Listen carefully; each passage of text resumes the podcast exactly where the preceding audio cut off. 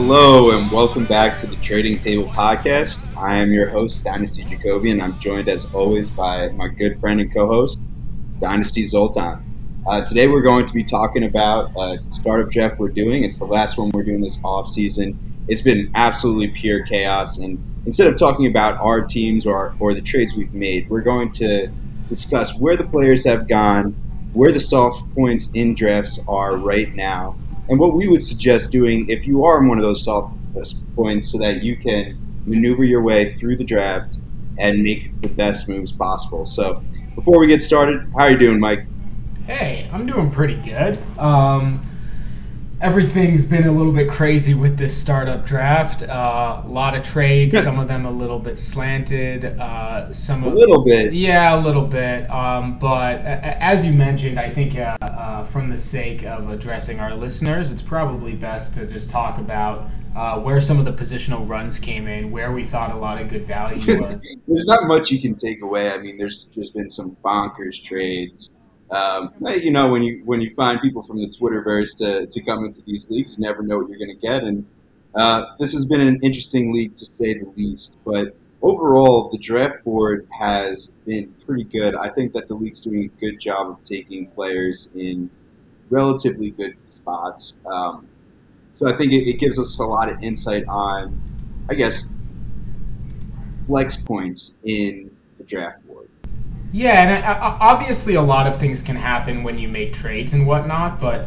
what stood out the most to me is that in a third round reversal, especially if you if you're drafting with one of the first few picks, um, at least the way that it shook out right now, there's no reason that you can't put together a powerhouse team for year one. So um, how you typically look at it is, you know, Mahomes, Allen, and Herbert are going to go top three and then as you get to the end of the second, beginning of the third, maybe a guy like Russell Wilson falls to you, maybe a guy like Jalen Hurts falls to you. Um, if not, you you often have your choice of kind of the older wide receivers like Cooper Kupp, Davante Adams, Stefon Diggs, or the older running backs like Austin Ekeler, Christian McCaffrey, and Joe Mixon. And and we'll go go by a little bit uh, slower to talk about where they went in this specific draft. But in general, the way that I look at that is if you have an early spot in the draft and you're not looking to make a lot of trades, you should be looking to get a start such as you know. Uh, Justin Herbert, uh, Justin Herbert, Christian McCaffrey, and Davante Adams as your first three, and really just go for it out of the gates. Yeah, I mean that's an interesting, interesting perspective. I, I, really do not like taking Christian McCaffrey in the second round just because of his age and recent injury history. But there's not a better running back in the league, at least that we can say right now. But uh, you know, you got to steal with him at three one.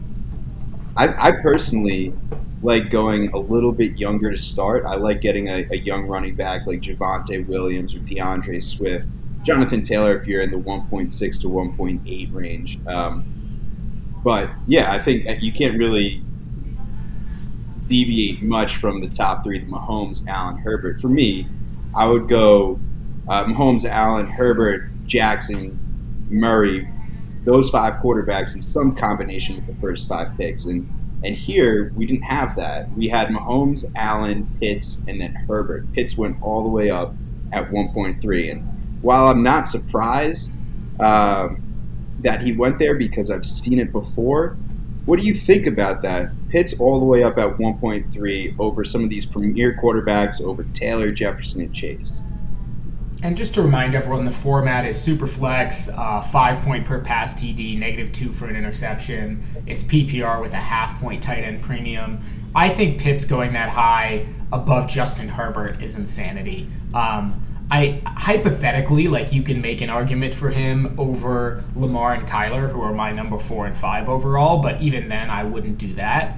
Um, I could see taking Pitts over Taylor, Jefferson, and Chase. It wouldn't be my choice, but he's got more longevity than Taylor, and he plays at a more scarce position where the value of a replacement is more important than Jefferson or Chase. So, personally, I wouldn't mind building up around those other two, um, around Jefferson or Chase or Taylor, or especially uh, Lamar or Kyler, but I do get the Pitts pick, and he's sitting right around that tier, uh, right around the 109 for me in this format. So 103 is a reach, but it's not it's not catastrophic. Um, I, I do think that it's it's interesting what happened right after Justin Herbert. Um, was we saw Lamar, Burrow, and Kyler, who are really the the four, five, six in the dynasty uh, consensus right now.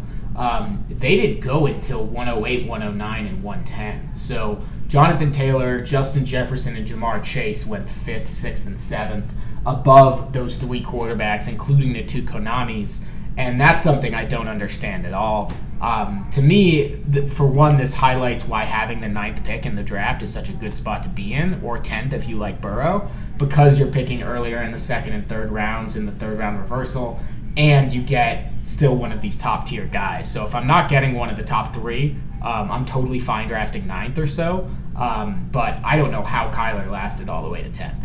Yeah, so I agree with you that you know, you really have a tier, a top tier of quarterbacks. For me, it's a tier of five: Mahomes, Allen, Herbert, Jackson, and uh, and Murray. Um, so it just it is a little surprising for me that Taylor, Jefferson, and Chase went over those guys. But we've been seeing more and more that Murray has been slipping in drafts. Jackson's sort of been faded all year, a little bit because of the injuries he had last se- uh, last season. Um, a little bit because people are disappointed with his development as a passer.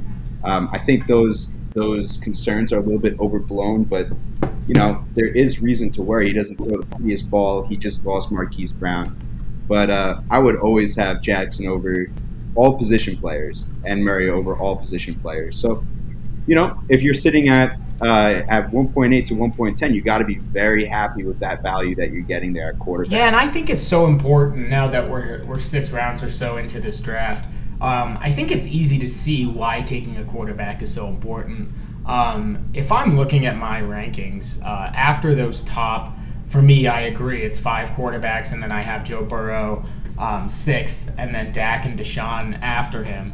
Um, basically all of those guys are gone. Maybe not Deshaun, but the top seven through Burrow and Dak are gone in the first.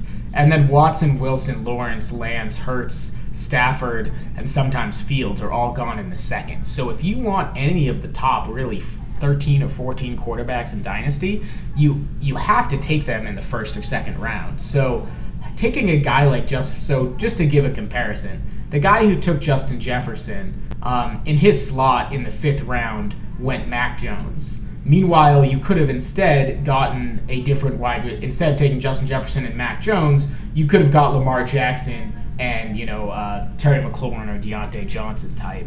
I, I would just much rather go that route. I think that Lamar's um, uh, value over a guy like Mac Jones and just his production over a guy there is much more influential than what Justin Jefferson's going to do compared to a Terry McLaurin you know, it's all relative. I actually had a, a an interesting thought uh, thought experiment during this draft in the first round because I traded back from 1.4 when Justin Herbert was on the board to 1.7. And at 1.7, I had my choice of Lamar, Kyler, Burrow, and I was like, you know what? I'm gonna go and trade back further, see see what happens at, at the turn. You know, I didn't really like the idea of going back to 112 because I, I do think that the turn is a weird flex point in this year's draft, which we'll talk about in a little bit. But the value I got back made it worth it. Um, but at 112, I ended up going with Trey Lance, and Trey Lance was the uh, let's see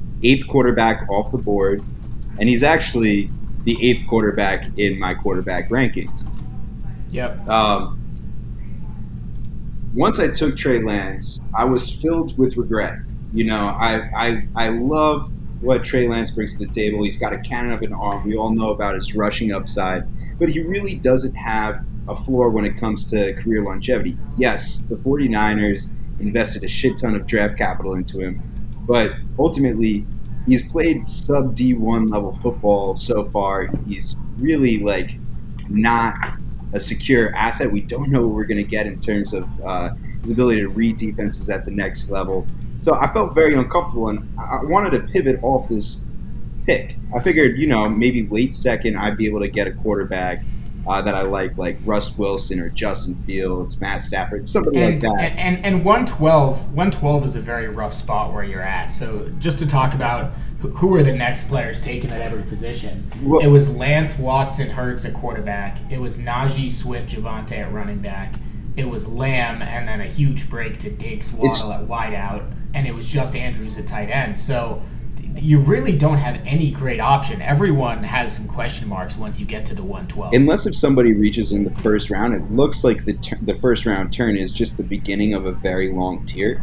Um, yeah. And so I was caught there. I took Lance. I wanted to pivot off him. My first instinct was, let me try and get the one player I've been trying to get in every league and have failed, and uh, that was Justin Jefferson. And so I was like what do I have to add here to Trey Lance for Justin Jefferson? People really do value Trey Lance.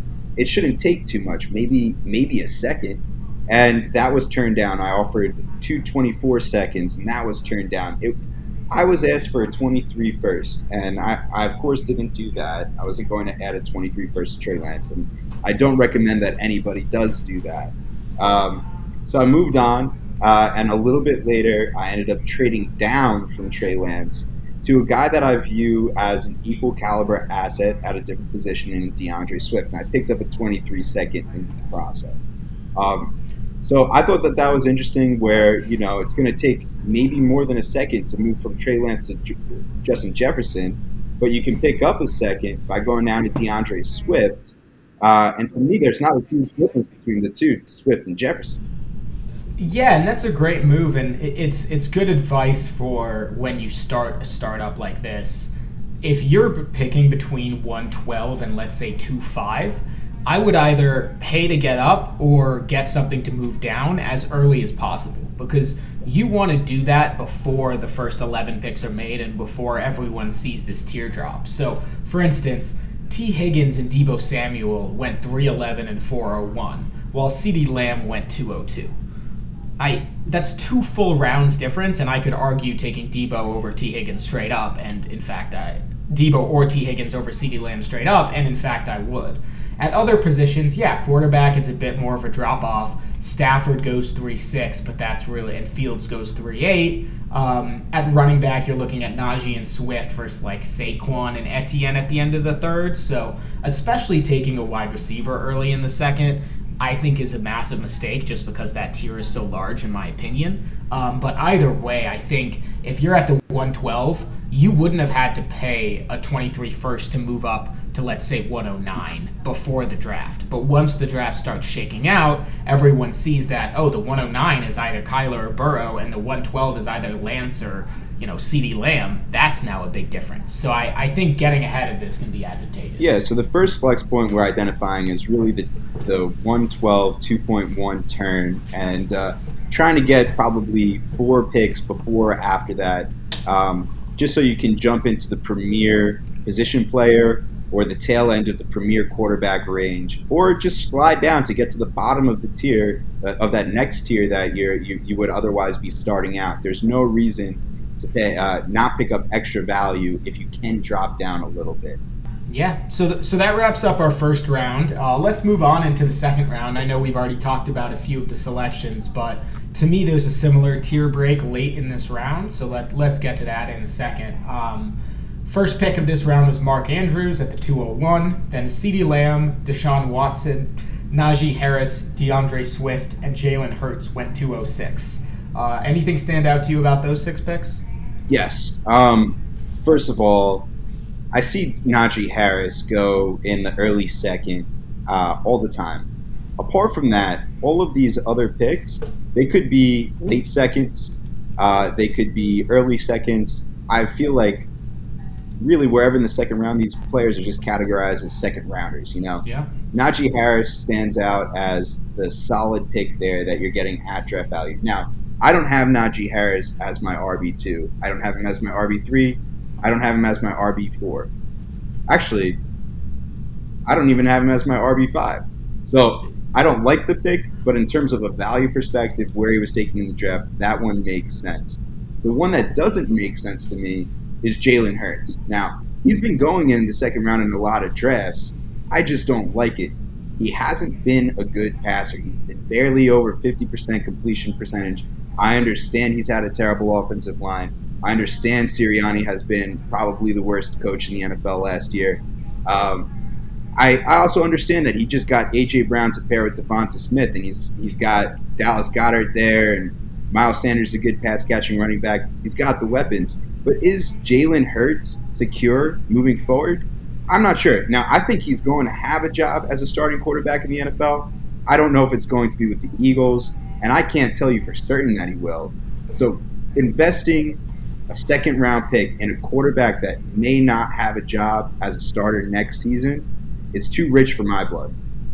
Yeah, and that, that makes complete sense. I, I think that people there is a certain amount of upside to Jalen Hurts. So when comparing him to guys like, let's say, Russell Wilson and Matthew Stafford, um, I think they're all projected similarly in terms of redraft this year. So for production for 2022 and let's say 2023, let's call it a wash. After that, I would argue that Russ and Stafford are more likely to be a starter in 24, 25, 26, etc. than Jalen Hurts, despite the fact that Jalen Hurts is younger. However, we've seen with Aaron Rodgers' value over these last few years that from a value perspective, Russell Wilson and Matthew Stafford will never be taken in the first round again in their careers. They're just too old. While if Hurts, let's say, leads the Eagles to an 11 and 7 season, gets an extension, gets locked in as the long-term guy, all of a sudden he might be going at 110 where Burrow is going, which doesn't sound a whole lot earlier, but we talked about that's a massive jump in terms of that tier break. So I do get the argument that Hurts does have more upside, but you're completely right. When comparing him to a guy like Russ and Stafford, his floor in terms of both short and long term is way lower. I mean, there's a scenario. I think Hurts is a good player, but there's a scenario where he's not a starter anywhere next year. There's a scenario where he gets benched this year. He almost got benched last year. It's it's the really ceiling uh, floor outcome, but it's possible. So I agree. As much as I want to take a quarterback in that two six range, I would just try like hell to move back because I don't like any of these picks. Like I like Mark Andrews at two one.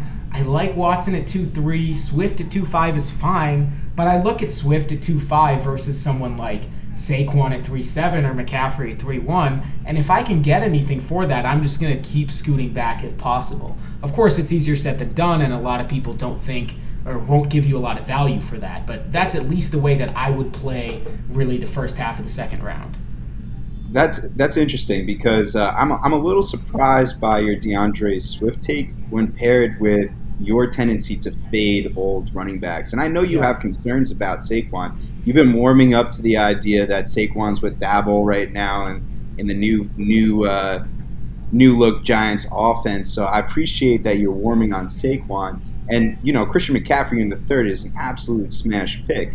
However, that's only a half round difference. You're talking about DeAndre Swift, who is an awesome, awesome prospect who should be increasing in workload. And even without that workload, and with a lot of his goal line touches getting nerfed last season by Jamaal Williams, he was still a top 10 PPR running back. So I think we should expect a lot from D'Andre Swift moving forward. And given the age difference, I'm surprised that you would rather trade back from a mid second to an early third to get older and not a lot better. Um, but so I, I, I, guess I would disagree quickly on the not a lot better. McCaffrey to Swift, like Swift's 99. No one has been McCaffrey since LaDainian Tomlinson. Like he is just a different level of player, and I understand that he's older, but like I could see that argument for Ekeler, right? And in a lot of drafts, Ekeler goes at 302. I could see DeAndre Swift having an Ekeler type season and then moving back half around, picking up something marginal was probably a mistake. However, CMC I think is a little bit different, so I, I would just like to make that slight. Uh, um, fair enough, and fair enough, and I think it's pretty rare right now to see McCaffrey go into the it third is. round. It is. I think he's mostly a second round, uh, a late second round pick, and I don't think you're saying that you would take McCaffrey over Swift straight up, would you? Uh, they're in the same tier for me. Um, they're at three and four right now. McCaffrey's above Swift, but you oh, know, oh really? They're they're in the same tier, so it really depends on the team. Interesting. Yeah. All right, so why don't we move on into uh, the late second round, um, where we had Javonte Williams, Breece Hall, Russ Wilson, Trevor Lawrence, Stefon Diggs, and Jalen Waddle. Um, anything stand out there to you? Um, you know, Russ and Lawrence are always going to go off here. These are uh, your 11th and 12th quarterbacks off the board, so these are your QB ones in Dynasty. I, I think it's the right place for Russ. Lawrence, I'm still a little unsure on, but I see the upside, so I, I, I can't hate the pick here. Remember, most of these guys uh, got quarterbacks in the first round, so some of them are getting their second quarterback. Um, I thought that the Javonte and Breece Hall picks, you know, this is where they're going to go. Like Harris, Swift, Javonte, Hall, and McCaffrey, I think they should all be second round second round picks the order you take them, there are arguments for for different reasons. Like I have Javonte so far above Hall, it's not even close. But I totally get get what the point is of taking Breece Hall there. As we talked about in the last few pods, there's a real um, hole in terms of young running backs at the top of the RB rankings. Uh, the pick that stood out for me here that was just an absolute dog shit pick uh, was Stefon Diggs what the hell are you doing? Like, if you're gonna take a 29 year old wide receiver, just take Cooper Kupp. just take Davante Adams. Like, or if you have Diggs above them, which having Diggs above Kupp makes no sense, having Diggs above Adams doesn't make sense to me, but it's a little bit closer. Why are you doing it now? Deebo Samuel went 401. DJ Moore went 404, right? Like Tee Higgins went 311. Cooper Kupp and Adams didn't go for another six picks. Like, I would never want to take the third or fourth running, sorry, third or fourth wide receiver off the board. In this case, Diggs was the fourth. And if you're going to take that one, it better be Cooper Kupp or another guy who you just love and need to have. And I don't see what Diggs gives you that you can't get later on in the draft. All right. Well, we have a, maybe a slight difference on on Diggs' pick, um, but I actually agree with most of what you're saying. The two picks I like here are Javonte at two seven and Waddle at two twelve. Um, Javonte Williams is my RB three behind Jonathan Taylor and DeAndre Swift. I, I, I don't care where you take him in the second round. If it's 2.1, 212, I'm happy with getting Javonte Williams in the second round. Uh, here at 2 7, pretty good. He, by the way, is my 112 overall, Javonte. Nice, nice. So you really love this at, at I guess this would be pick yeah, 19. 2 7, and, and that's why at, at pick 12, I would move back to pick, you know, 16 or 17 or 18 or 19 because one of Swift or Javonte or CMC would be there. Now, my, in terms of wide receiver rankings, I flip flop between having Lamb and Waddle as my three and four. So I'd gladly take Waddle 212 over Lamb at 2-2 if I was able to trade back from 2-2 to 212. Sure. Um, but either way, getting Waddle as the uh, fifth wide receiver off the board, that's a plus for me. I don't really see him going to the third that often. I have seen him early third, think he's a smash there. If he's at the end of the third, you really have to hammer that button and get him on your team. Um, but I think late two, early three is where we see him go. I like the value there. He has tremendous upside. He's got a great situation, great quarterback. So we're good there. Uh, my pick here was Russ Wilson at 2 9. And, you know, I actually, on our last podcast, we talked about how I have Justin Fields over Russ Wilson. And um, this was interesting because I took Russ over Fields. And the reason behind this was I didn't like the value of the market value of Fields in the second round, and I knew Russ in the second round was on par with market. The other reason was once I pivoted off Lance to get Swift, Russ Wilson. I, have used Swift as a now asset. You know, I, I, do think he's a top ten running back this year uh, safely. Um, so I wanted to pair him with a win now quarterback, and that's why I took Russ there. Um, so this is just something I want to slip in there. You don't always have to go based on your board. If you have a tier and you're building a certain type of team, it's okay to deviate a little bit as long as you're within reasonable uh, reasonability. Go for it. That's what I did here. Um, for me, the pick that stands out as the pick I hate is Trevor Lawrence. I do yeah. not think Trevor Lawrence is ever going to be a dynamic quarterback one in this league. Uh, I mean, sure, maybe if he turns everything around, great. But you know, he's got a bad offensive line. His weapons are not good. Uh, he's got a rookie head coach, and he had a pathetic rookie year. So we need a lot to change for Trevor Lawrence to for him to even be good, let alone be a second round pick in a startup draft. He's right now living off his prospect pedigree, pedigree which I think was very overrated to begin with. So I fade that pick hard. I much rather take Mac Jones in the fifth. I much rather take Tua Tagovailoa.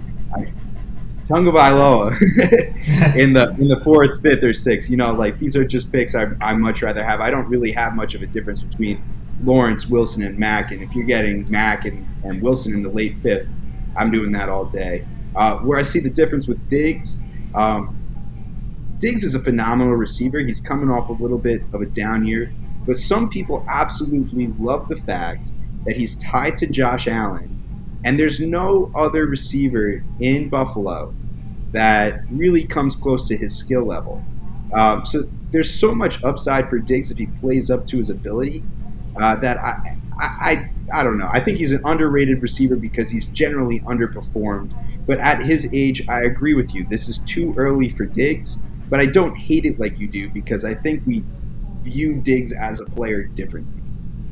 Yeah, and I think Diggs is a very good player. Like he's he's probably a top five receiver in the league for me. I would say in terms of real life. I have him ten in the dynasty rankings. I just think when you have Cooper Kupp sitting there, who's the same age and just put up a legendary season, even if you think he might not replicate that, you know, he had 10 more points a game than Diggs last year. There's a lot of room for Kupp to get worse and a lot of room for Diggs to get better and Kupp to still smash him. So, and if you want to go younger, which I would also recommend, Deebo Samuel had five points more than Stefon Diggs last year. Tee Higgins had two points less. Jalen Waddle had one point less. You know, there are other options out there that I would have gone with. But moving Absolutely. on to the moving on to the third round, um, a lot of veterans here, and I think that that uh, they're not always going to go in the third. I think some of these guys often go in the second, but it just talks to how um, how wide this tier is, and really up until pick, you know, 37. Uh, no, sorry, not 37. Maybe like 32. So the 308 or so um, is going to have a lot of value. So kicking it off at 301, I actually made my first pick of the draft was Christian McCaffrey. Um, then it went Cooper Kupp. Davante Adams, Joe Mixon, AJ Brown, and Matthew Stafford. So with McCaffrey, Kupp, Adams, and Stafford and Mixon, those are guys who you know are at their prime or past it. Probably only have maybe three to four peak seasons left, but all of them have finished in the top 10 numerous times in the past, and you can expect them to do it in the future. Um, I think it's good value where you're at uh, in terms of those picks. I personally would rather take other guys like Austin Ekeler and Saquon Barkley above Joe Mixon. Um, but I do understand the pick. Um, and AJ Brown there, I think, is awesome value um, in terms of being the 1 2 5's eighth wide receiver off the board. But what I want to talk about that stands out to me is the value of Matthew Stafford, um, who I didn't initially select, but now he's on my team via trade. Matthew Stafford is the last quarterback who you can reasonably say is going to play for another five years and should finish in the top eight this year. He's finished in the top eight uh, seven times in his career. He's only 34 years old. The way he plays, he can easily play another half decade and he's really the last guy if you want to have a contending team and you don't want to go super old like Rodgers or Brady, where you could be left uh, kind of holding a bag of chips at the end of the year. Uh, he's kind of the really the last guy that you can take and feel confident about. There's an argument for Derek Carr later on, but Carr's just never shown that top eight potential that Stafford has. Um, so it, it's an interesting spot and a, a good spot to target a guy like Stafford if you are going to win now route. Yeah, um, I can't say I agree on Matt Stafford. Uh, it's interesting. Matt Stafford uh, just had the best career, uh, season of his career, um, and we all expected a lot from him getting paired with uh, Sean McVay. Um, and he's he's got the same weapons. He's got Cooper Kupp. He's got Allen Robinson there now. For me, he just screams sell. I mean, th- say what you will about Matt Stafford, like he's a good quarterback that's not great. Like he has a cannon of an arm, and when he has weapons around him, they'll come down with it. He'll put up numbers, but his overall play is very inconsistent. And I, I, I tend to fade players like that this early in the draft, especially when they're in their mid 30s. Uh, so Matt Stafford, for me, it's like he's never going to increase in value. He's never going to be a top end premium quarterback and yet we're treating him like he is. And I don't know. For me, it's like if Matt Stafford was going in the fourth, yes, that's a good pick. In the third, that's too early for me. Um, that being said, the third round for me is like very strange and uncomfortable, and it's very, it's it's very draft dependent. So like in this in this draft, we had some veterans like Kupp McCaffrey uh, fall to the thir- beginning of the third round, and it's rare we see those players break out of the second. And so having an early third here is really a great thing. Uh, you can even say that about Adams. Um, then you have a series of players that I like in the third round, like Justin Fields, DK Metcalf, and AJ Brown, Saquon Barkley. And those players are almost always third round picks these days. But where they go, it's it's completely random. Um, sometimes they could be bunched up in the beginning. Sometimes they might all be towards the end of the third round because someone's jumping up to take a Drake London or a Deebo Samuel, or or you might have a surprise pick. You know, Travis Etienne went in the third in this in this league. So I think it, it a safe place to be if you want to play the value game is the mid to uh, mid third to about three quarters of the way through the third. So I'm talking 3.7 to about 310, and you'll probably be able to get one of Metcalf, AJ Brown, Justin Fields, uh, one of those guys, uh, yeah, Saquon Barkley. hundred percent, and, and that's what I was saying earlier, where there's you know 32 to 34 players at a tier, and you know there's always going to be a few surprise picks. So maybe you move it, move people up or down a little bit. But as we turn to the end of the third round, um, there is going to be a huge gap between the people who go at the end of the third and the people who go at the beginning of the fourth. So just keep that in mind as we talk about some of these end of third round picks, or, or maybe it makes sense to talk about that tier in general. But to, to round out the third round, we've Saquon Barkley going to Jacob at 307, then Justin Fields, then DK Metcalf, Travis Etienne, Tee Higgins, and Austin Ekeler. And I'm going to throw in Deebo Samuel there at the 401. Um, to me, that's kind of the end of that tier. Um, and all of those guys, everyone who's been drafted, those first 37 players, are either young enough to potentially be superstars or currently performing at a superstar level. Now, there's some players who fall into that range later in the draft, but from a value perspective, to me, this is where the big cutoff occurs after guys like Ekeler, Deebo, and Higgins and DK Metcalf go. You're looking at a pretty, pretty big drop off at running back, your next guys, you're looking at the older guys like Dalvin Cook, Alvin Kamara, Nick Chubb, or the younger guys like Cam Akers and J.K. Dobbins who have major health question marks. At wide receiver, to me, the cliff has already happened after Deebo Samuel, where you're looking at Drake London and DJ Moore or Michael Pittman, guys like that. Um, and at tight end, you still got Kelce there, but he's kind of a very specific build. And quarterback is just a massive drop off. After Stafford and Fields, you're really just waiting on guys like Rodgers, Carr, and Tua. So I think these first 37 picks, and some drafts it'll be 35, some drafts it'll be 39, but to me, this is where the drop off has really occurred. So uh, I see you're actually on the clock here. Um, do you yeah. want to make your pick live? Um, I have a few offers that I want to give the respect of responding, so I'm, I'm probably going to wait until after the podcast to make the pick. I, I can tell you live, though, I'm actually, no, you have 703 and I have 704, so I can't tell you shit about who I'm debating. Um, I will, uh, you'll see soon. Okay. Well, um, to finish up our discussion on the third round, then, um, just want to ask you a few questions. Uh, who do you think were the best two picks in this round? Sure in terms of value. In terms of value. I love the Tee Higgins pick at 311. Um, Tee Higgins to me, I mean, I have him over CeeDee Lamb, who went 2 2. Um, I have him as my wide receiver six. I have him above Jalen Waddle, above DK Metcalf, above Stefon Diggs, above Davante Adams. I, I just really like the pick of Tee Higgins there. Um, he's kind of my last of that tier, so it's a great pick. I'm going to ignore the Christian McCaffrey pick because, you know, yes. I made it and it, it was pretty lucky it fell that deep, but to me, the other two that stand out in this round are AJ Brown at 305 um, as the wide receiver eight. He's my wide receiver three, so I'm a big fan of that pick. By the way, there's a lot of drafts that you might be able to stack Jalen Hurts and AJ Brown. Almost happened in this one. That's not a bad idea. And then I really liked your Saquon Barkley pick at 307. Um, he's the last guy who is, you know, 25 or younger who's shown that top tier potential um, to go. You know, he was the latest one to go out of all those guys. Austin Ekeler went a little bit later uh, to myself, but he's you know a little bit older and uh, doesn't have the rushing upside of Saquon, despite having all those touchdowns last year. So I, I, I think those would be my standout picks from the round. What about any bad picks? Any picks you think are are like, what are you doing here? Yeah, okay. Let's talk about the Travis Etienne sized elephant in the room. Thank uh, you, sir. What the hell are you doing in the third round, Travis Etienne? Like, I, am aware we've talked about the whole at running back of young running backs at the top of the draft, but I'm sitting right here with Antonio Gibson and AJ Dillon at the top of my running back ranks at 701, and they're in the same tier for me as Travis Etienne. So I, I don't understand the pick of 310.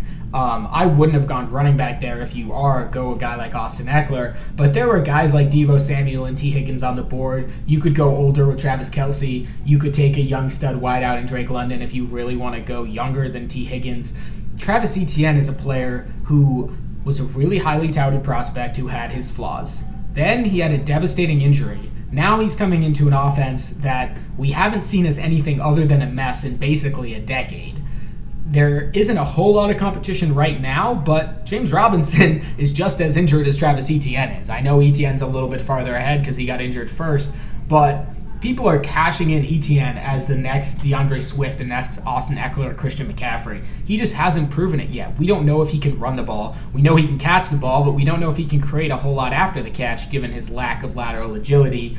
Um, he's not a good pass blocker. I actually like him as a player more than you do, Jacob. And to me, you know, I have a large running back tier from RB 10 all the way to RB 17. He sits at the top of that tier for me uh, at RB 11, but I still wouldn't touch him in a draft at 310. I would just take the bottom of that tier. Antonio Gibson, my RB 15, is still there. I, think it's an absolutely bonkers pick. Um, yeah. If, if Travis Etienne played last year and had a thousand plus yards, all right, then you know we've seen a little bit from him. He has upside. Now we can believe in this. We're talking about a very questionable prospect behind a terrible offensive line on a bad offense coming off a major foot injury. And, and people want to say, oh, Lisfranc, it's not like the worst type of Lisfranc he could have possibly on. It's a very major injury.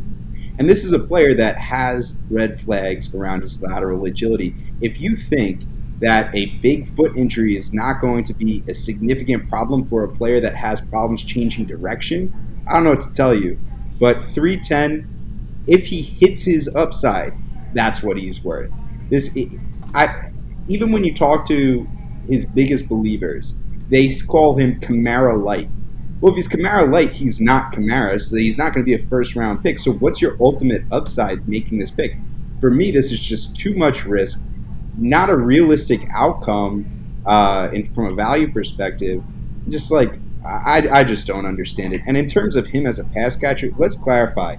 At Clemson, he caught a lot of balls.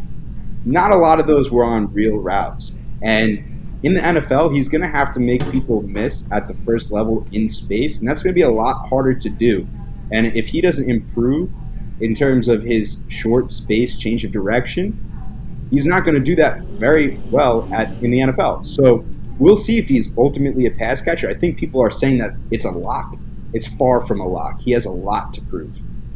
Yeah, and I, I actually do think he, he showed really good pass catching skills down the field for a college player, and I think he'll do it in the pros. But as you said, people are saying like it's locked in. You compare him to a guy like Cam Akers um, or J.K. Dobbins, who you know have flashed some really high level uh, skills in the NFL, are basically the same age and have basically the same injury history. I just don't get taking Travis Etienne, and at this range of the draft, unless you're getting Ekeler or Saquon, I would really just wait.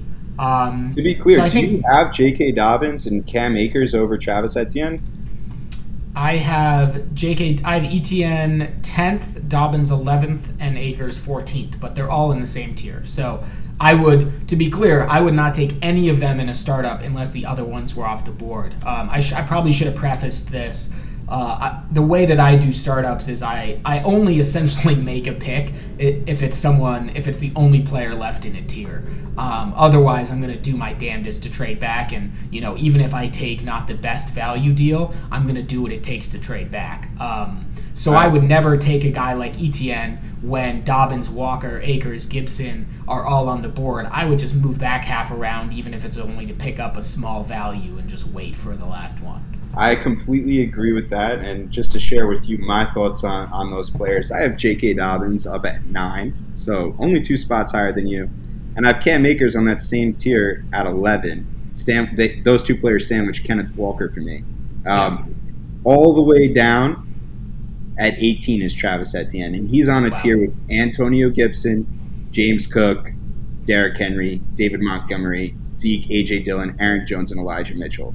That's what I And, think. and to give you an idea of those players that he's on a tier with, um, only Aaron Jones, who went 609, and Derrick Henry, who went 607, have even gone in the draft. So obviously, you're lower on Etienne than the person who made this pick, but uh, he could have been there a lot later, and if he wasn't a comfortable player, he might have been. Now- so I think it's time. Sorry, go ahead. Where would you say is an acceptable place to take Travis Etienne? Again, I think it depends who's gone off the board, but I, I think if you're looking at the mid mid fourth, mid fourth, I would say that's if you're really high on him, I'd be comfortable taking him in the mid fourth. But I'm not taking him above. Okay, let's ignore running backs right now. I am not taking him above, no matter what. Deebo Samuel, Drake London, DJ Moore, Tua Tagovailoa, Travis Kelce, or George Kittle. I just named, I think, seven guys who all went in the fourth round of this draft. And remember, Travis Etienne went 310. So if all those guys haven't gone, do not take Travis Etienne, would be my recommendation. Basically, no matter what other running backs are available. Well, we certainly had quite the fourth round. Uh, there was a lot of value to be had. I do feel like the fourth round is a juicy area of drafts.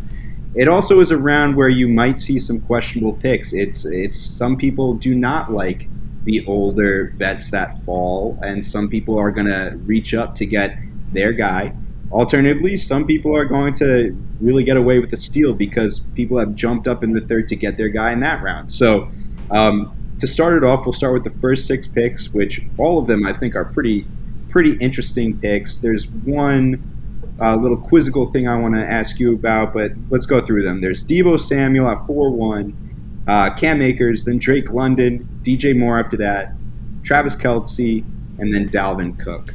By the way, how funny is it that Drake London and DJ Moore went back to back after we had that argument over them last uh, last podcast? I think it's it's it's hilarious, but I do think that that's going to be the debate this season. I, I think it's going to.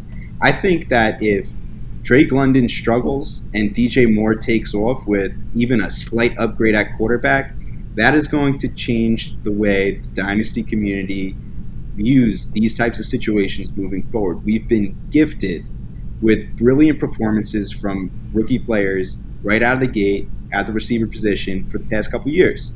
I don't know how sustainable that is. And Drake London is a guy who, you know, he's he's probably number one on his depth. He is number one on the wide receiver depth chart. Uh, but he's got Mariota and Ridder there throwing him the ball. Uh, questionable offensive line but protecting those quarterbacks. We'll see how he does. I, don't, I think it's realistic that he gets 800 to 1,000 yards, and, and to me, that's a successful rookie campaign. Yeah, me too. But that would disappoint someone who drafted him at 4.3. Yeah, no, that's totally fair. Um, to me, the other things that stood up, out about this round, I love the. I, I took Deebo Samuel at 401, but I was pretty shocked to see him there. To me, that's similar to McCaffrey at 301. Like, just he's only 25. I know he has injury issues, but the value that you're getting there is- 26. is pretty great. 26, apologies.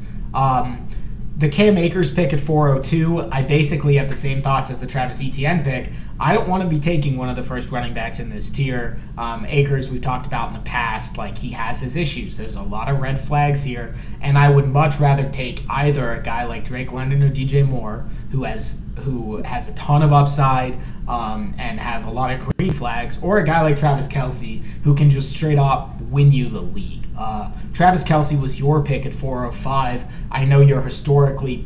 I don't know if I've ever seen you have Travis Kelce on any of your rosters, so I honestly respect that you made this move. Um, I originally had pick four, uh, pick 408. I ended up getting George Kittle there, which we'll get to in a second. I, I was kind of hoping Kelce might fall to me, but w- why did you end up going Kelce there, which is against your kind of usual build? Well, first, before I talk about Kelce, um, I do want to say something about Cam Akers because I do want to defend this pick. Um, now, I wouldn't make this pick because I don't have the views that I'm about to to give on Yeah. Akers. After you get to after you get through Ekeler and before you hit the Cook, Chubb, Kamara, Henry tier, you might not want to have an old running back. And there's only one or two young running backs left that are strong contenders for workhorse role that will also produce this year, and that's J.K. Dobbins and Josh Jacobs. You know, those two running backs have workhorse potential. They're young, and um, that's true. No, that and, that's a good point. I, I didn't think of it that way. If you if you want to group the running backs into groups of like guys who won't perform this year but are really young, Kenneth Walker is really the only guy yeah. in this range. Young right. guys who have question marks but may perform Akers and Dobbins are kind of the next two guys. So I, you're right. I, I, I, I slated the. I didn't mean to slate the Akers pick. I definitely understand it. And, to and me, I would just rather go older, but I, I get it if you want to stay young. And unlike Dobbins, Akers at least came back last year. Yes, he had an Achilles injury, and he wasn't the most efficient player when he came back, but he looked pretty explosive at times. And I, I, I saw enough from him where I'm comfortable thinking he is going to return to form um, and and he really does have an ability on the Rams offense to be a d- dynamic workhorse both in the pass game and rush game if he if he lives up to his potential. Whether he ultimately improves as a, as a player, becomes more efficient, um, develops as a pass catcher, we'll see. But I, am okay with taking Akers in the fourth if you believe in him. And if you're looking to have a younger build, and, and for this team, it's kind of a mixed bag. He has Josh Allen, Stefon Diggs, Tee Higgins, Cam Akers, Marquise Brown, Kirk Cousins. So with that type of build, I actually I don't mind the pick. But um, and and one thing that I'll say that is very important for Cam Akers, a lot of people worried about you know Darrell Henderson and they gave Sony Michel a lot of work last year.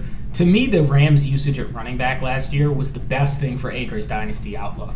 I'm taking this from uh, uh, Adam Koffler, a good Twitter follower, uh, sorry, good Twitter follow. Um, 13 of the 16 weeks last year, the top running back on the Rams had at least 70% of the snaps. That means that when someone's, and they switched off between uh, Henderson, Akers, and Michel as that top guy, depending on health, but when the top guy is healthy, they're going to get a lot of work. We saw that from Sean McVay throughout the Todd Gurley era, and he proved it last year, even with Henderson and Michel, who are not very good running backs. He's going to give them the ball. So you're right. Akers is young. He has that workhorse potential. Um, I'm changing my mind on this. That, that's a totally valid pick at 402. Yeah. Uh, so going over to Kelce at 4.5, um, it was a it was an interesting pick because I really wanted to get DJ Moore. He was kind of a must-have at 4.4 for me. I, I think there's a tremendous tier break between him and the following receivers.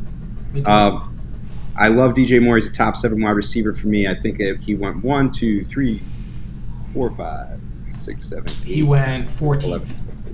Four, so I got a top seven wide receiver in my book at wide receiver 14. I like that.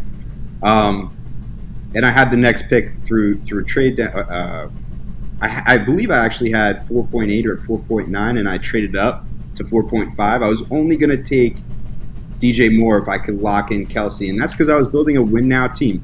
There's probably not a better win now player this year than Travis Kelce because of the value you can get him at. You can get him in the fourth round, and his situation.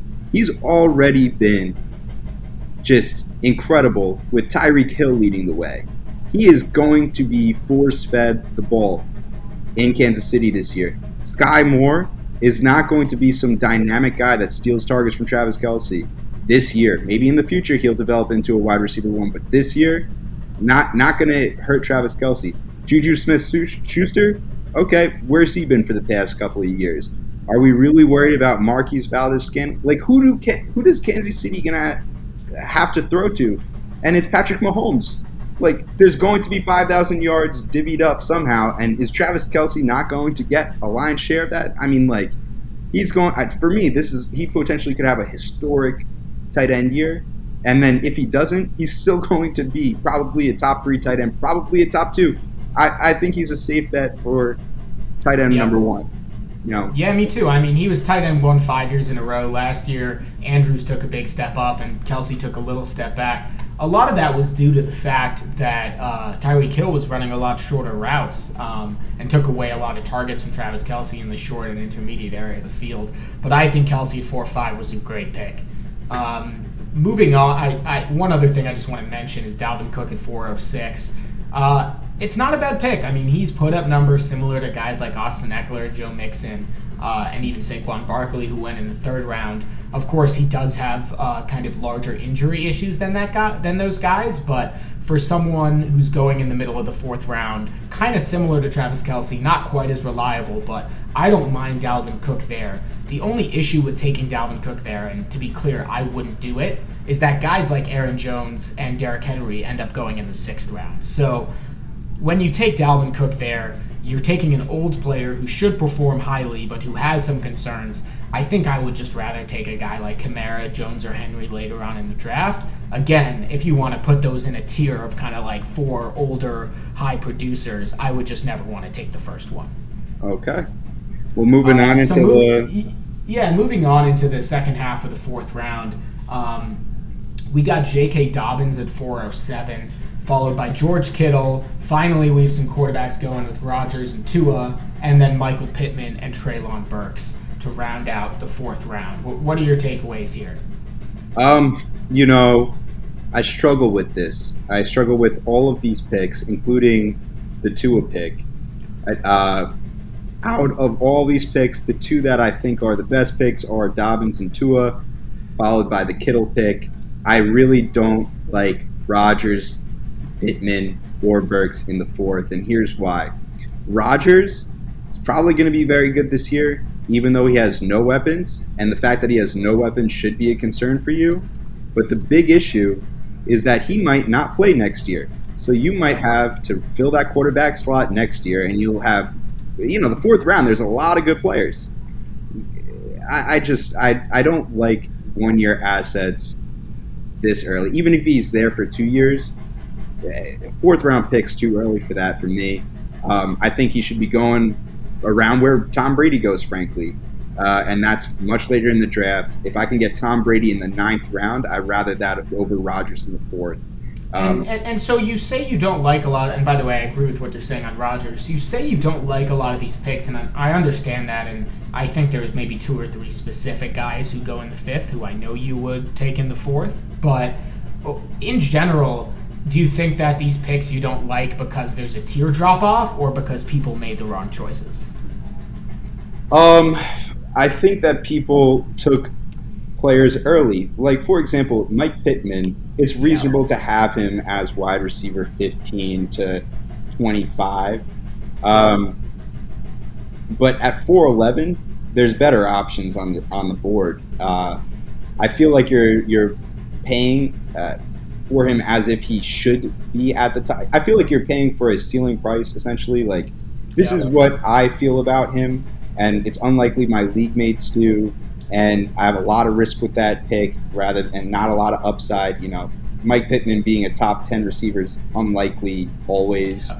Uh, Treylon Burks, you know, phenomenal prospect, but he's a guy I would look to in the sixth round when I'm targeting guys like Rashod Bateman, Devonta Smith, Javonte, uh, Jameson Williams, Garrett Wilson, Marcus Brown. Like that's the type of guys he should be going around. Um, so the two wide receivers I just thought were a little bit early, maybe by well, and, a round. And, and, and I totally agree with you, and I think that this is similar to what we saw with the uh, large tier from you know 112 to 308. I think this is a similar range, particularly at wide receiver. So let me tell you in order my wide receiver 15 through 27. I'll go fast here. It's Tyreek, Treylon Burks, Devonta Smith, Elijah Moore, Garrett Wilson, Skyy Moore, Diontae Johnson, Michael Pittman, Terry McLaurin, Chris Olave, Rashod Bateman, Chris Godwin, Marquise Brown, Jameson Williams. Half of those guys still haven't gone, and it's the seventh round. I had Michael Pittman at 21 in the middle of that group. Even if you have him early in the group, there is no rationale to take him three plus rounds before uh, you know, uh, Chris Olave or Chris Godwin or Jameson Williams, right? It's just, he's just not that level of player. So I would not take a wide receiver. Um, I would not take the 15th wide receiver off the board, basically, unless if it was one of the guys who slipped. Right. I would always want to take the 21st, 24th, and 25th because you're going to get better value there. Yep. Uh, which is why, which is why, by the way, I think guys like Rodgers and Tua got pushed up the board because if I was picking around there, I would say, okay, do I want to take a running back I don't really need to take a guy like Walker or Kamara. We just talked about wide receiver being, you know, pretty pretty flat. Uh, George Kittle just went at tight end, so a tight end's not going to go for another two rounds. So I get reaching on uh, a quarterback, and I get why it's Tua. I would take Carr over Rodgers. I would take Mac Jones over Rodgers. Mm-hmm. So I agree that that was a bad pick, but I think that a late fourth is kind of a weird part of the draft once Kelce and Kittle went, and I think you should move down if you can. Now, to touch on the other picks, I like Dobbins at four seven, but I've seen him more around the four five turn. Um, yeah but you know, if you're at if, if the board shakes out as it has in this one, I really don't uh, have any problems with Dobbins at four seven. George Kittle at four eight. You know, Kittle's been bumped down quite a bit in draft boards. He was a second round pick last year, but he's moved down the board because of his injuries, injured season. But if Trey Lance is good, Kittle should pop back up. The one problem I have with this pick is I don't really have a difference between him, Waller, and Hockenson. And Waller and Hockenson are six round picks. So I don't like spending a fourth on Kittle when I can get Waller and Hockenson two rounds totally, later. Yeah, totally get that. I actually. Uh, I have Kittle now. I traded up from six three to get him when six three was on the clock. I have a large gap between Kittle and Waller and Hockenson. Kittle has been far better in the past. He actually has less less new target competition is a good way to say it. Um, we've talked about Lance already, but I think Kittle's just a different tier of player. So to me, I, I do think that that gap is worth it, but I understand where you're coming from. And now the, the last pick that we're going to talk about in the fourth was my pick of two at 410. Um, you know, you did this to me. Tua, Tua has an ADP in the fifth, and I wanted to get him at uh, four nine, which was my uh, five nine, which is my next pick. But there, there was no way that was going to happen with you having uh, two or three picks between those. Like I, I knew you you needed a quarterback. You like Tua. You were going to take him. It was just not fair. I had to I had to trade up to get him. Um, from my perspective, the fourth round on Tua is good value. Uh, for me, he has top 10 quarterback upside as a pure passer. He's got the best weapons in the game. There's no situation that has better weapons. There's no quarterback in the league that has better weapons than Tua. Um, and ultimately he's, he's a top five prospect that, uh, or a top five pick that would have won the Heisman if Alabama didn't bench his quarterbacks in the fourth quarter every every freaking game. But uh, I love Tua. Tua in the fourth, I think, is good value. Ideally, he would have fell to the fifth. And if you're looking for Tua, I wouldn't shy away from taking him in the fourth if quarterbacks ahead of him have gone. And when I say quarterbacks ahead of him, not necessarily in my rankings, but consensus. You want to play the market, you don't want to reach. Um, but usually you can get him in the fifth, and in the fifth, I think he's an absolute smash pick. Yeah, absolutely. Okay, um, I need to do something that'll take like 30 seconds, and then we got like 15 minutes to go through two rounds, so let's yes. go fast. Okay, cool. Give me like two seconds.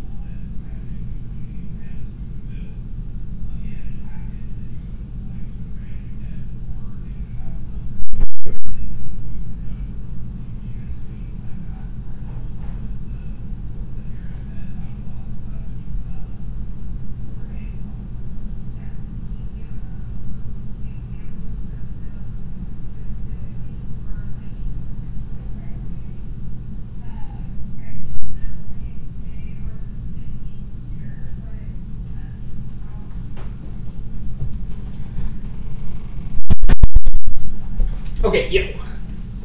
Yep. All right, let's do it. All right, so. Um, wait, wait, just wait one sec, just so it's a clean cut.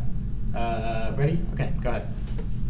Yeah, so moving on into the fifth round, uh, we start off with Tyreek Hill, Alvin Kamara, Ken Walker, Derek Carr, Diontae Johnson, and Nick Chubb. Uh, anything stand out here, Mike?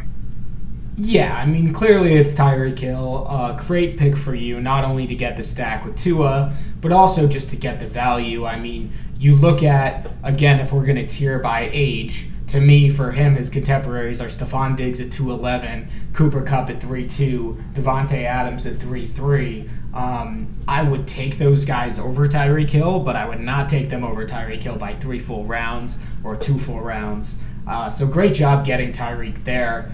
Otherwise, you know, not a whole lot. Um, I think this went pretty chalk. I think this is about where you're going to find guys like Kamara and Chubb. We talked about Kenneth Walker uh, being at the 4 5 turn. Um, I think that's totally fine value there. I was pretty thrilled to get Derek Carr at 504. Um, to me, he and Kirk Cousins are kind of the last guys, kind of like Stafford light, right? Where they're in their 30s but have a have a long time left to play and are going to be high end QB twos. Um, I actually did a similar uh, thing as you did with Russell Wilson and Justin Fields, where uh, you said you have Justin Fields higher, but you took Russ in this draft. I have Mac Jones higher, but I took Derek Carr in this draft, and that was to fit my build. Um, I would have been happy. I had five eight at the time as well. I would have been happy to get Mac Jones there. Um, didn't end up happening, but I wanted to secure myself a good a good QB two in Carr. Um, I actually traded for Stafford and drafted Carr basically at the same time to, to wrap up my QB room. Um, otherwise, I thought this was a pretty chalk round. I, I don't have a ton to say about it.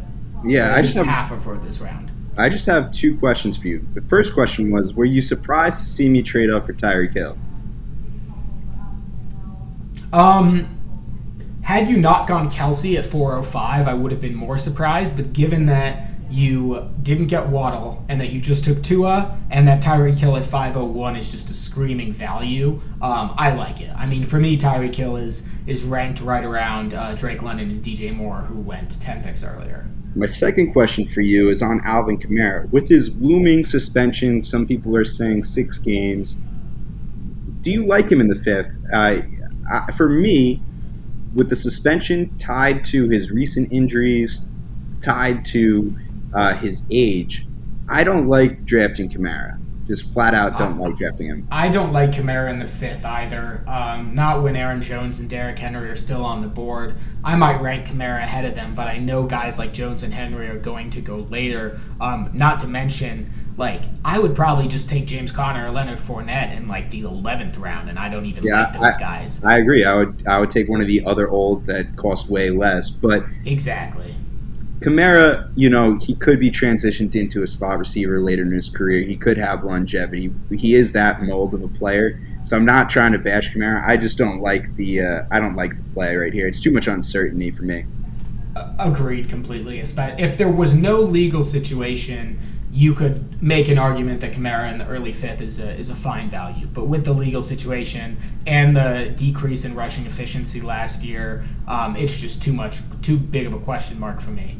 Um, and, and I'm not sure how long Sean Payton's going to be there. Um, so uh, moving on to the back half of the fifth round, we have Mac Jones going at 507 followed by Terry McLaurin, Josh Jacobs to uh, Jacobian, Zach Wilson, Marquise Brown, and Garrett Wilson. Uh, what are your takeaways here? We got we got two quarterbacks from last year, and we got three uh, more wide receivers coming off the board, sandwiched uh, by uh, your Jacobs pick. You know, these are all picks that ultimately are going to be good picks or bad picks. Uh, it's all. Upside. That was a really intelligent comment, Jacob. Thank you. it's a lot of it's a lot of upside plays here. You know, McLaurin has been disappointing for due to no fault of his own. He's just had no quarterbacks. He's a tremendous player. No quarterbacks. He now has Carson Wentz, by far the best quarterback of his career.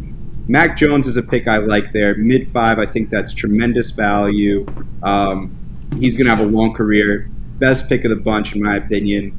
Zach Wilson, a lot less uh, safety, a lot less of a floor than Mac Jones. Just yeah. as much upside, if not more upside. So I'm fine with the pick, although I like him around later. Marquise Brown, tied to Kyler now, a better quarterback than Lamar, clearly as a passer, in my opinion, overall. Uh, they have a history from college. Uh, Marquise Brown was his wide receiver one in college. Um, he could be a big boom this year, especially with DeAndre Hopkins out earlier in the year. To me, he also comes with a lot of buzz potential because he hasn't been that great of a receiver. His routes are sloppy, his hands are inconsistent. he needs to get better as a player for it to pay off. But I don't think the risk is big enough to say that I have a problem with this pick. I like Garrett Wilson at the end of the round. I think he has a lot of upside. Still a little early. I like him more as a sixth or seventh round pick. With 5'12, get your guy, fine. And my pick, Josh Jacobs, 5'9. I uh, I had to do this pick. I tried to trade down. Josh Jacobs is a guy that goes in the uh, early to mid sixth now. Um, he, he sometimes slides all the way to the seventh a lot of running backs had gone here, and I didn't want to risk not getting him. So yeah. when I couldn't trade down, I just bit the bullet and took him because for me, at five nine, Josh Jacobs is going to far outproduce his draft position.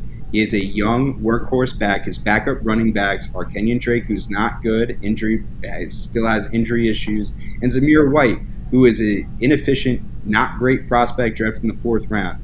Josh Jacobs is a workhorse uh, running back the best offense in his career. He's never had. Uh, he's coming off back-to-back running back one seasons, and I don't care if you want to use point per, point per game because for the past two years he's been a, a high-end RB two in that category as well. He's improving as a pass catcher. He was just number five overall in pass catching. I think he's an absolute value in all drafts, even if you're coming up to the late five to take him. And you're not going to have to go earlier than the late five. I took him as early as is reasonable based on market. So yeah, and, and I don't have a real problem with it. I think it was a little bit early, just given Antonio Gibson, who I view in basically the same light, um, still hasn't been taken. He, he might be. Uh, but Antonio Gibson isn't a workhorse anymore. He's he's going to have skew. Well, he may be.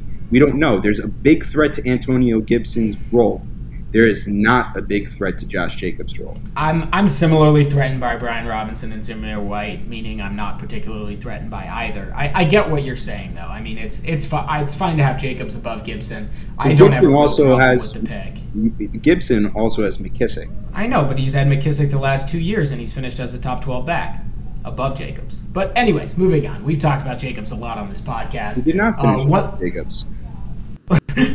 one thing that uh, yeah, he did. Gibson. Jacobs was just the RB8 and then RB12. I only talk in points per game. I don't do total. Then he was um, the RB13. Uh, I know. the RB Gibson finished. Yeah, Gibson finished above him. I'm pretty sure, or right around him, regardless. Um, I went a little bit of different strategy. I had 5.8 here, um, and I saw myself once Mac Jones went. Um, I saw a pretty big hole at. Sorry, not once Mac Jones went. Um, uh, what was I saying? Oh, uh, once I got Derek Carr at 504, the only hole in my starting lineup that I like to fill is tight end. Um, and I really felt the need to go up and get George Kittle, so I ended up trading up to get him um, here just because I thought the gap from him to Waller was worth it. Uh, but we can move on to the sixth round. Um, this is the range of wide receivers where I like to have a lot of picks. Um, sixth round, we got Rashod Bateman, Kirk Cousins, then Elijah Moore, DeVonta Smith, Mike Evans, and Amon-Ra St. Brown. Um, Elijah Moore was a pick I actually traded away, otherwise I would have taken him there. And DeVonta Smith at 604 was my pick. Um, you know, Bateman, Elijah, DeVonta, Mike Evans, and Amon-Ra, like, we know who these guys are. I think it's the right spot for them. And Kirk Cousins as, you know, 602, I think, as the QB 17 off the board nothing stood out to me here, but tell me if you disagree. No, but I would say that these players going in the early six, I have on par with the players going in the late five. So when we were talking about flex points, I think this is another one where you really should aim to get to the bottom of this tier. Take whoever falls because honestly, it's a guessing game who's going to be the top. Me too. If if you can trade an early fifth and let's say a late seventh for two early sixths, I would do that anytime because you're trading, let's say, Michael Pittman or Diontae Johnson and, you know, a later guy like Brandon Aiyuk to get two of Bateman, Elijah, DeVonta, guys like that. So I, I would make that uh, deal every time, even if the value might not be perfect. Um, moving on to the back half of the sixth round, which is uh, catching up to where we are live. Uh, the next six picks, we go a little bit older here. Derrick Henry, Darren Waller, Aaron Jones, Tom Brady, and then TJ Hockenson and Jameson Williams to round out the sixth round. Yeah, I, have no problems with uh, any of these picks. I think the one that hurts me a bit is Tom Brady. Still too early for a one-year play for me.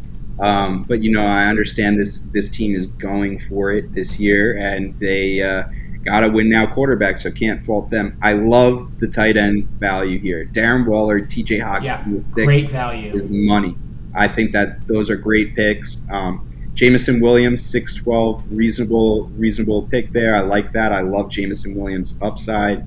Um, I think he tends to go in the seventh, but I I have no problem buying into Jameson Williams. He's my wide receiver two of the class. So um, yeah, and and just to recap the sixth round a little bit. Kirk Cousins and Brady were the only quarterbacks to come off the board, and I, I think we got a big teardrop here to pick Pickett, Tannehill, and Winston, etc.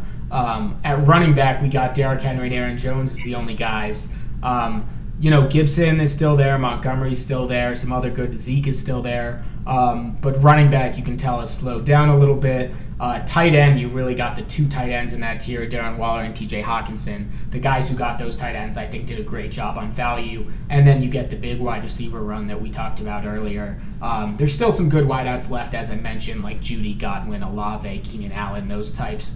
Um, but it's it's interesting to see the wideouts really dominate the back half of round five through round six. Were you surprised to see Derrick Henry fall all the way to six seven? You know, I was tempted a few times. He's Henry's the type of guy I never want to take, so I, I, usually like it when he goes earlier. But I applaud this draft's patience. I, I think this is about where he should go. Uh, Henry and Aaron Jones in the in the back half of the sixth. Um, rarely do they make it that far, but um, you know, he Henry still went above a few other running backs in my rankings, such as. Uh, Elijah Mitchell, Montgomery, Dillon, and Gibson, who now, I have higher. I do want Sorry, to not maybe not Elijah Mitchell. I do want to quickly touch touch on Aaron Jones because he seems to be this player that sort of has his value insulated. No one is denying that AJ Dillon is a major threat to his rushing workload moving forward, but it seems to be a foregone conclusion that Aaron Jones is a lock for 80 plus targets, 100 targets and to me, while that is certainly well within his range of outcomes, it's no lock. We don't know if Aaron Jones is going to be deployed more as wide receiver. We do know that Green Bay has a tremendous need at wide receiver, and Aaron Jones is good and does get usage there.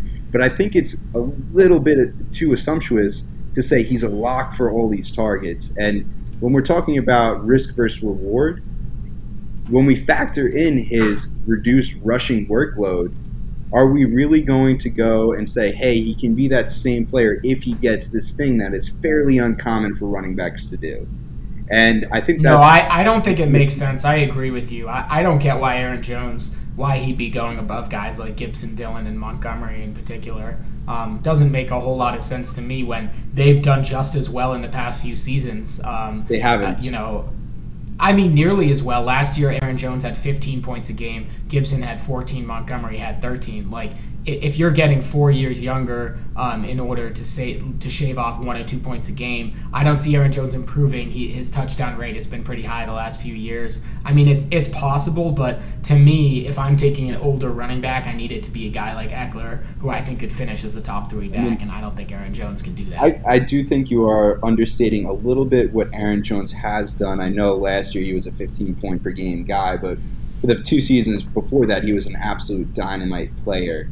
That being said, uh, we live in a, a, world where usage change changes rapidly, and the most recent season's more reliable than the ones prior. So I get what you're saying. Right. Before then, it was Jamaal Williams. Now it's AJ Dillon, and AJ Dillon is is here to stay. Yeah, he's far far better than Jamaal Williams. But okay, so this was fun. It was a nice break from, quite honestly, the stress of uh, the first six rounds of this draft. Um, I thought this was a pretty useful exercise, and I hope the listeners agree in terms of how we think